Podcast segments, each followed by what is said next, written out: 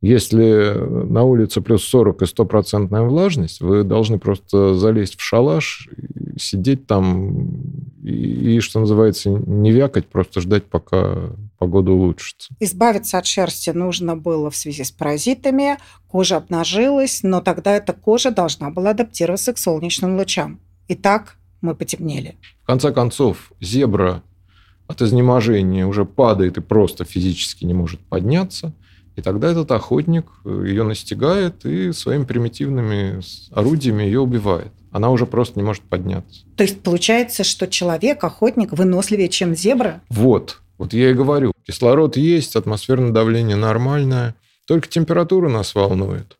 Просто легкий скафандрик с кондиционерчиком внутри и вперед гулять по жарким джунглям.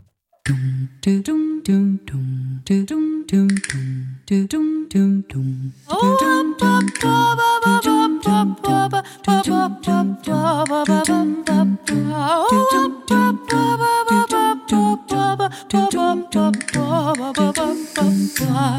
В эфире подкаст «Контрреволюция» и с вами эволюционеры Александр Марков и Ольга Орлова.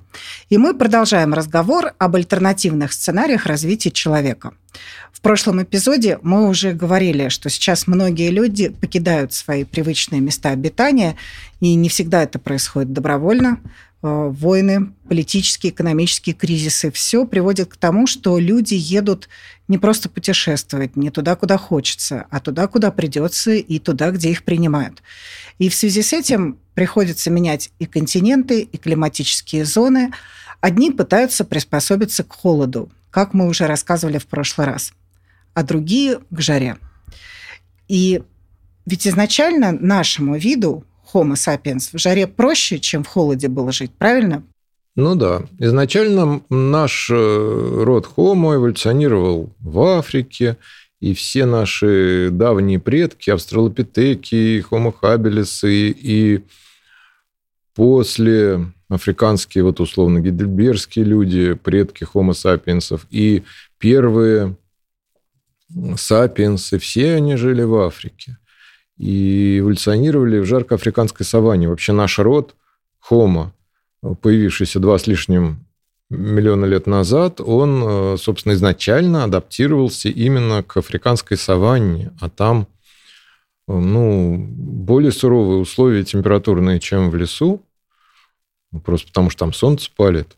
И... А вот в чем было это, э, в чем проявлялась эта адаптация? Эта адаптация на самом деле в нашей анатомии и физиологии очень хорошо видна, она просто прописана в нас на очень глубоких уровнях, и мы просто представляем собой изумительно хорошо адаптированный именно к жаре, к палящему солнцу вид приматов. Мы отличаемся от других обезьян многими признаками, которые именно помогают выживать на солнцепеке. Ну, начать хотя бы с прямохождения нашего. Э, конечно, прямохождение дало нам много чего, но в том числе оно дало нам то, что резко уменьшилась ну, поверхность тела, э, освещаемая прямыми солнечными лучами. То есть ты хочешь сказать то, что мы ходим вертикально, это э, затем, чтобы как можно меньше лучей солнечных попадало к нам на э, наши участки э, кожи. Ну, есть такая гипотеза, я не совсем, не на 100% в нее верю, даже не на 70%. Я думаю, что скорее так, что прямохождение, которое эволюционировало в основном для другого, оно помогло, оно стало хорошей преадаптацией к освоению саванны. То есть благодаря этому нам было гораздо легче нашим предкам освоить эту самую саванну и бегать там под прямыми лучами солнца. Ну, не надо, конечно, там преувеличивать э, важность э, прямохождения, потому что павианы тоже живут в саванне, и они не прямоходящие. Но у Homo развелись особые адаптации а, к жизни в саванне, которых нет у павианов – особые приемы охоты. Вот все очень там тесно связано было с э, индустрией каменных орудий, скорее всего. То есть хомо специализировались на добыче мяса в саванне. И По-видимому, им приходилось э, тогда, вот 2 миллиона лет назад, э, много бегать, прям бегать под палящим солнцем, потому что наш организм очень такой стайерский. Он приспособлен к, прям-таки к бегу на длинные дистанции в жаре. Кто бы мог подумать сегодня? Да, мы к этому приспособлены. На физиологическом, анатомическом уровне это видно вот прежде всего строение нашей кожи. Значит, утрата волосяного покрова, ну, не факт, что он, он был утрачен вот как адаптация к жаре и только, но она тоже очень помогла. Но главное, что у нас э, мы стали самыми потливыми млекопитающими. У нас э, очень огромное количество потовых желез в коже, рекордное количество. Мы очень, э, значит, много потеем на жаре, и это способ охлаждаться. Это, это в общем-то, самый такой эффективный, доступный млекопитающим способ охлаждать тело, значит, избегать перегрева в жаркую погоду. Подожди, а в чем смысл сначала утратить э, волосяной покров, а потом э, развивать эти э, потовые железы, чтобы охлаждаться? То есть зачем понадобилась такая сложная комбинация? Ну, ну, смотри, как много меховых животных с мехом да, находится, и они живут в саванне, они живут в южных широтах, и при этом они переносят жару. Зачем людям понадобилось обнажать кожу? Ну, а обнажать кожу на самом деле много зачем могло понадобиться. Это есть куча теорий. Это может быть половой отбор, это может быть связано с э, паразитами, что когда люди перешли к жизни... Собственно, мне всегда больше нравилась вот эта гипотеза, что утрата волосяного покрова была связана с тем, что в какой-то момент э, люди перешли от э, кочевого образа жизни, как у шимпанзе, которые никогда не ночуют два раза в одном месте, они все время кочуют с, с одной рощи в другую, строят себе гнездо на дереве на одну ночь, да, идут дальше. У них э, не было таких серьезных проблем с паразитами. А когда люди перешли к постоянным базам, каким-то лагерям, где они жили подолгу, э, какие-то жилища стали первые сооружать, какие-нибудь шалаши – а, тут в полный рост стала проблема паразитов. Блохи всякие, там развелось гадости очень много. И а, утрата волосяного покрова очень хорошо помогает от э, всякого рода паразитов, типа вшей и блох. То есть а, избавиться от шерсти нужно было в связи с паразитами, кожа обнажилась, но тогда эта кожа должна была адаптироваться к солнечным лучам. И так мы потемнели. Или мы были изначально темные? Вот темная кожа у людей, которые живут э, в южных, э, в Африке, в саванне. Ну, сложный это вопрос, э, не очевидно все. Ну, в принципе, кожа, да, пигментированная, это адаптация к яркому солнцу. Мы изначально но... были с темной кожей? Ну, мы изначально были с темной, но не ясно, насколько темной. В Африке есть разные народы с разной степенью темности кожи. И вроде как самые рано ответвившиеся популяции, такие как вот эти вот кайсанские народы, сохранившиеся на юге Африки, сан, бушмены, у них кожа как раз не очень темная.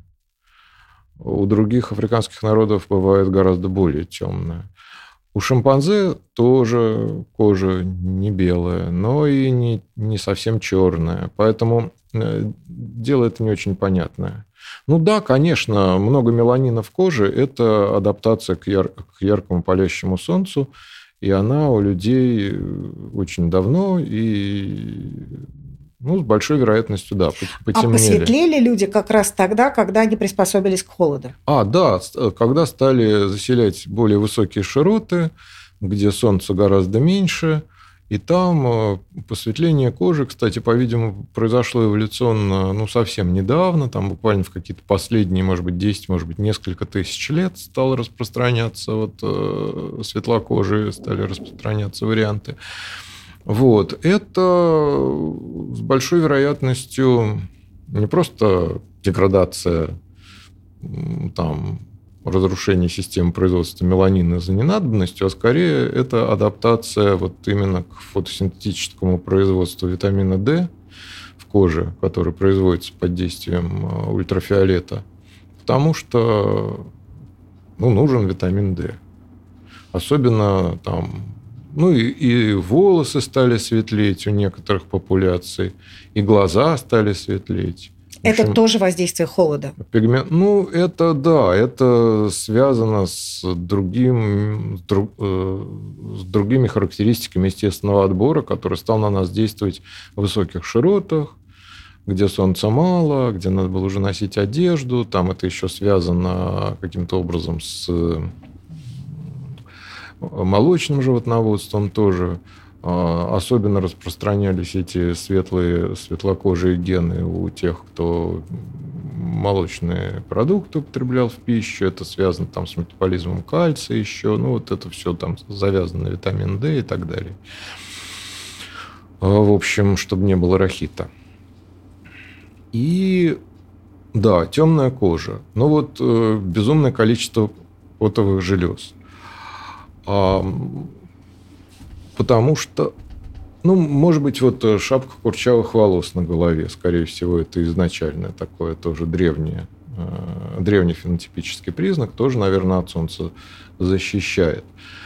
А дело в том, что люди под жарким африканским солнцем выработали очень интересные поведенческие, культурные адаптации, как там выживать, как там добывать еду. И вот есть такая замечательная традиция, которая еще сохранилась у некоторых эм, изолированных традиционных народов, типа вот тех же бушменов, который называется endurance hunting, охота выносливостью.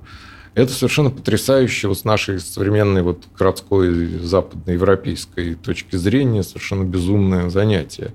Это человек, охотник, берет там какое-то свое примитивное копье, берет э, запас воды обязательно, выбирает... Э, без воды это не работает. Значит, он э, выбирает жертву, ну, какую-нибудь, например, там, зебру или антилопу, ну, допустим, зебру и начинает э, за ней гнаться со своим копьем. Зебра, конечно, бегает гораздо быстрее человека, она от него убегает, но он примечает этот охотник, куда она побежала, бежит за ней потихоньку, тюх-тюх-тюх, находит эту зебру. Вот тут нужно мастерство охотника, чтобы не перепутать. Найти именно свою усталую зебру и опять на нее бежать. Она опять, конечно, вскочит и, и ускачет от него, а он все равно за ней. И вот так это продолжается долго-долго, много часов, целый день конце концов, зебра от изнеможения уже падает и просто физически не может подняться. И тогда этот охотник э, ее настигает и своими примитивными орудиями ее убивает. Она уже просто не может подняться. То есть получается, что человек, охотник, выносливее, чем зебра? Вот. Вот я и говорю, вот зебра саванне, да, адаптация, да, человек, ну, при соответствующем воспитании, тренировке – он выносливее, чем зебра, он лучше выносит э, бег на длинные дистанции под палящим солнцем. Причем это надо делать именно что в жаркую погоду, днем, при палящем солнце. В прохладную погоду зебра не выдохнется так. И все это будет бесполезно. А вот в жару бушменский охотник загоняет зебру. Вот как нетрудно в это поверить, но это факт. Они так делают. И вот для этого наш, наши организмы удивительным образом прекрасно приспособлены. Надо все время пить воду, надо все время потеть, чтобы охлаждаться. Причем желательно это делать не слишком расточительно, то есть выделять столько пота, чтобы лишнего не было, но чтобы тело охлаждалось исправно. И вот человек выдерживает, зебра нет. Ну, а разве нет такого свойства, что люди, которые э, всегда э, росли, родились, росли и жили в жарком климате, что они гораздо меньше потеют, и они гораздо им, им нужно меньше выделять э, жидкости, чтобы охлаждаться? Ну, это есть такие данные, вроде бы да. Вроде бы действительно они делают это более, в смысле, потеют меньше по объему, ну, более рационально. Вот э, неадаптированные к жаркому климату люди, например, европейцы, приезжая в Африку, у них происходит прижизненная адаптация. У них перестраивается тоже организм, они адаптируются к жаре. Но это проявляется в том, что они начинают дико много потеть, они начинают потеть при более низкой температуре, чем изначально. И это ну, не так эффективно. Ну, тратится очень много жидкости, что тоже нехорошо. В конце концов, и там есть предел. Даже если вы тащите с собой 10 литров воды, в какой-то момент у вас начнутся проблемы из-за того, что соли э, из организма все вымываются с этим потом, и уже дальше пить бесполезно, уже не перестает помогать.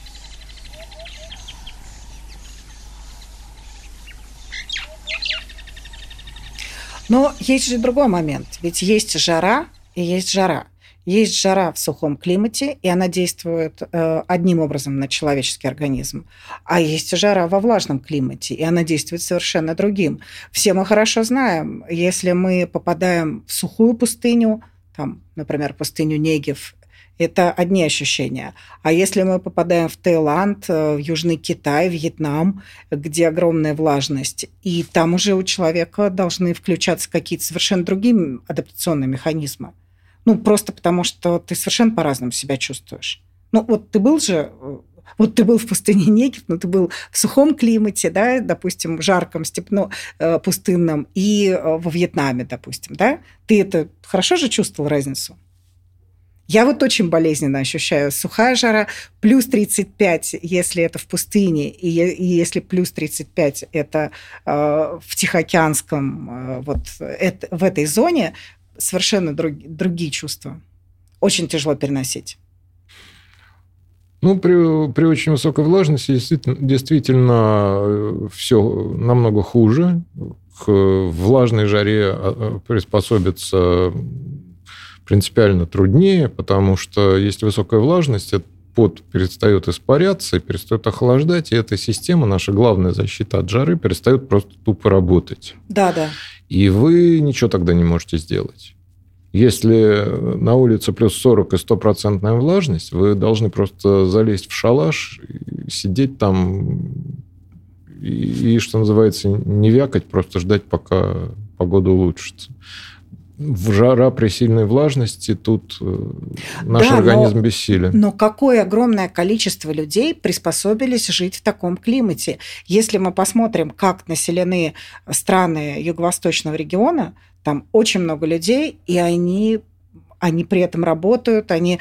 Мой первый просто шок был, когда я попала в, в Китай и потом в Таиланд, и я видела, как люди совершенно нормально при таком климате, когда я задыхаюсь, и у меня липкая кожа, и я понимаю, что действительно у меня не происходит никакого охлаждения, и мне очень плохо, а они вокруг нормально функционируют, трудятся, э, двигаются быстро, им а, а, эти люди абсолютно приспособлены. Что с ними должно было произойти?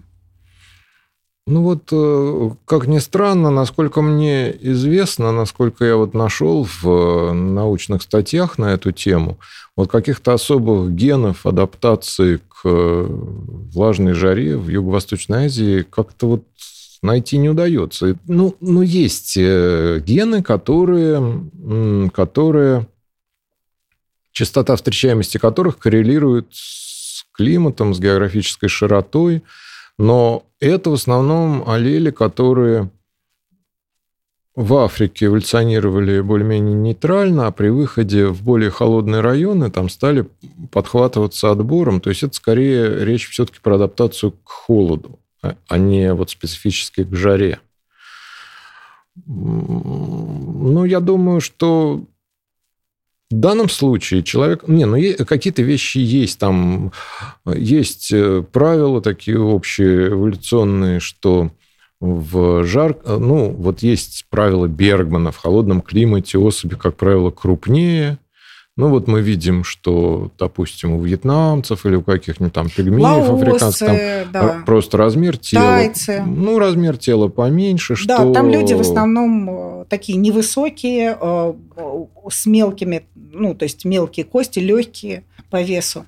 Да. Мало это... тучных людей, мало, мало высоких людей это увеличивает отношение площади поверхности тела к массе тела, что, соответственно, улучшает э, теплоотдачу. Но это тоже не строгое совсем правило. Это правило не строгое. Есть куча исключений, и среди тех же африканцев есть очень такие вполне крупные, высокорослые товарищи. И среди северных народов не все гиганты великаны. Но, в принципе, тенденция такая есть.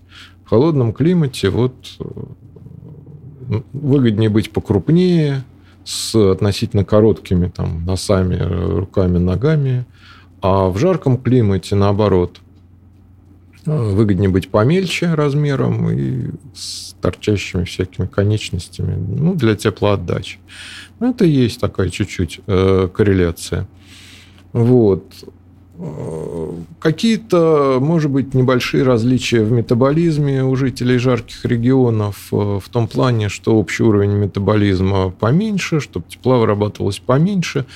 И даже есть э, ну, не очень проверенные, но какие-то такие предположительные данные, что, возможно, у африканцев коренных э, метаболизм мышц вот как-то более эффективно устроен, чем у белых европейцев, и при нагрузках производится меньше тепла мышцами. И, может быть, так э, чисто гадательно можно предположить, что, может быть, это э, каким-то образом связано с тем, что так много африканцев среди чемпионов по бегу всякого рода. Вот они бегают многие Африканцы очень здорово.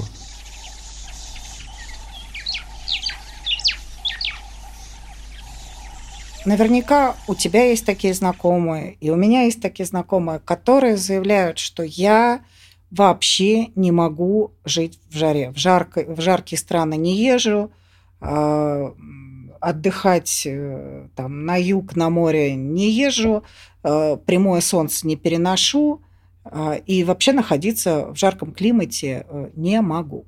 Так же, как и наоборот. Есть люди, которые говорят, что не могут находиться в холоде и тоже не стараются избегать холодных стран. Что это? Ну, отчасти это действительно э, фенотипическая изменчивость по там, каким-то физиологическим характеристикам. Люди, конечно, имеют разные ну, разные врожденные особенности, которые помогают им лучше или хуже переносить там, перепады температуры. Это, конечно, есть. Кто-то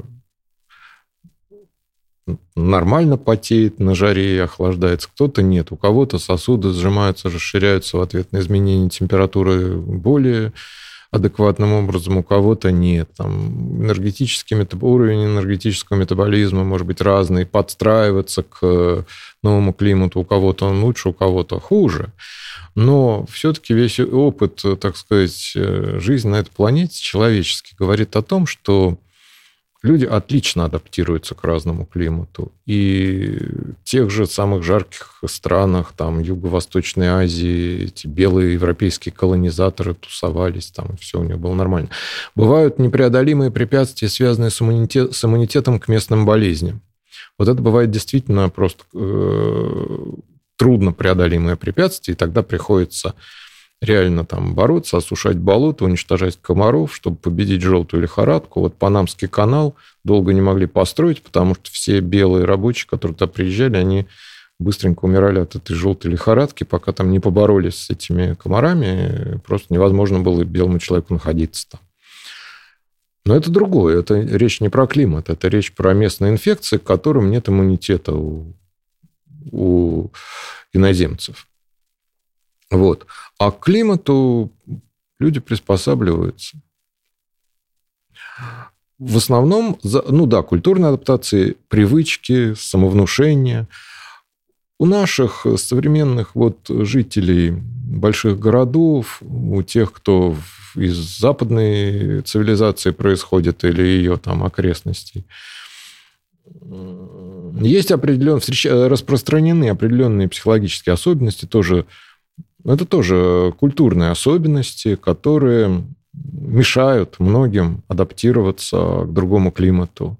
Многие люди очень, прошу прощения, э, как бы лелеют и подпитывают в себе всякие идеи, связанные с тем, вот какой я такой особенный, какой я необычно утонченный. Там вот.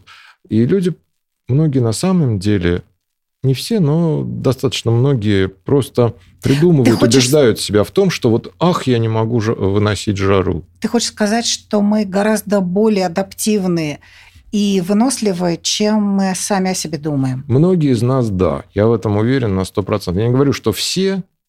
Я не, я не говорю, что каждый человек может, если захочет, адаптироваться к любой жаре. Нет, конечно.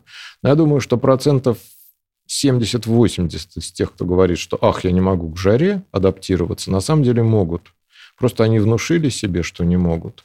И э, они не могут отказаться от вот этого просто взгляда на себя, от э, видения своей вот уникальной личности таким образом. А если мы э, будем думать про то, как человечество приспособится к потеплению климата, мы видим, что изменения климата идут, они, э, ну, в целом температура, средняя температура, да, теплеет на планете, если мы уберем вопрос там, загрязнения, грязного воздуха, и вот, вот если мы не будем эту часть брать, а брать только именно климатическую, то есть понижение, э, наоборот, повышение температуры, а человеку, в принципе, не так страшно, что на планете станет теплее.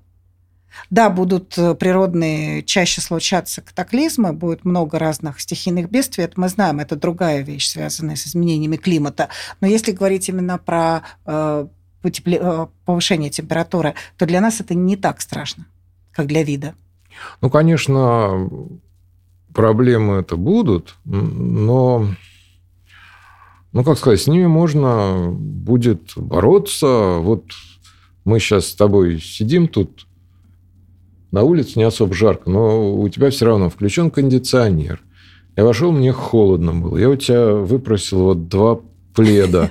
Значит, э, в итоге на улице средней паршивости жара, в квартире холодильник. Это твоя культурная адаптация да, к, к жаре. Это, это моя. А я в пледах. Это моя культурная адаптация к холодрыге, которую ты тут устроила. Моя адаптация заключается в том, что мне нужен холодный кондиционер. А твоя адаптация заключается в том, что тебе нужны два пледа. Ну да, я, ты знаешь, э, как снять квартиру с кондиционером и как его включить. Я знаю, как э, вытреб... вытребовать у тебя два пледа. Да. И нам хорошо. Вот, то есть люди очень хорошо умеют адаптироваться. Конечно, когда будут какие-нибудь тепловые волны, да еще и влажные, там 50 градусов вдруг там где-нибудь в Лондоне, то это будет ужас. И многие люди со слабым здоровьем, пожилые люди, будут от этого сильно страдать. И, смертность какая-то даже будет. Вот.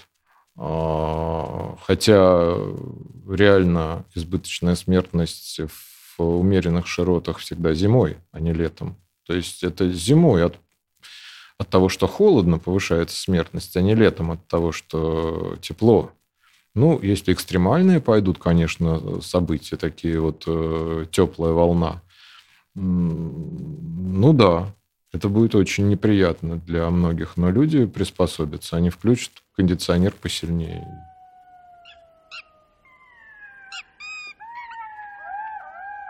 Хорошо. Итак, давай подытожим. Если бы люди э, переселились в северные широты, адаптировались к холоду и разучились жить в жаре, что было бы с нами? И что, как выглядела бы наша планета? А те, кто, а те, кто не переселился в низкие широты, вот коренные африканцы, пигмеи ну, вряд ли там, они бы из американских прямо... лесов, ну, они ну, Вряд что? ли они смогли бы утратить это свойство. Если бы они жили в этих широтах, они бы там и жили. Но вот если бы люди разучились э, жить в жаре, что было бы? Так пигмеев оставляем в Африке или они переселяются на север или в Антарктиду? Всех на север все уходят оттуда. Вот люди внезапно не могут больше жить в жаре, и все из экваториальных широт уходят. Как бы это было здорово для природы. Ты представляешь, особенно вот такие места, как Мадагаскар, они, они бы стали замечательными естественными заповедниками, где флора и фауна стала бы просто процветать и эволюционировать, и там шимпанзе смогли бы превращаться потихоньку в какой-нибудь разумный вид, если, конечно, они бы захотели. Ты хочешь, сказать, что, ты хочешь сказать, что это именно люди мешали эволюционировать шимпанзе и превратиться в разумный вид? Конечно. А кто же еще? Мы же заняли э, ту нишу. Все их, все их ниши? Мы заняли, ну, их нишу в экваториальном лесу. Мы не заняли, она нам была не нужна. Мы ну, приспособились да. к саванне, ко всяким перелескам. Шимпанзе остались в лесу, но они уже не могли выйти из леса, потому что кругом были эти хомо двуногие с палками и камнями. Конечно, если бы людей не было, то какие-нибудь другие человекообразные обезьяны имели бы гораздо больше шансов а, пойти по этому пути, тоже попытаться в саванне адаптироваться. Итак, если ну, бы люди ушли э, из теплых широт, переселились на север, разучились жить э, в жаре, э, у нас появился бы, наверное, бы другой еще вид людей, может быть, мы бы даже ну, перспектива какая-то. Да, несколько десятков миллионов лет. И, и, и, и все, и нас уже несколько на да, планете. Да, да, здорово же. Ну, а люди бы, ну, тусовались бы, значит, э, в умеренном поясе, в субтропическом, а экваториальные широты оставили бы для природы. Иногда они бы надевали скафандры с охлаждением и отправлялись бы в туристические поездки по этим диким экваториальным лесам. А, кстати, вот действительно, а, смотрите, когда люди летят на Луну, там очень жарко. Когда люди выходят в открытый космос, там очень холодно. И в том и в другом случае их спасают скафандры. То есть на самом деле, если бы мы утратили свойства, э, если бы мы не могли вообще адаптироваться к жаре, совсем бы ее не переносили, то наши туристические поездки на юг, это бы, мы бы с собой брали скафандр, правильно? Да.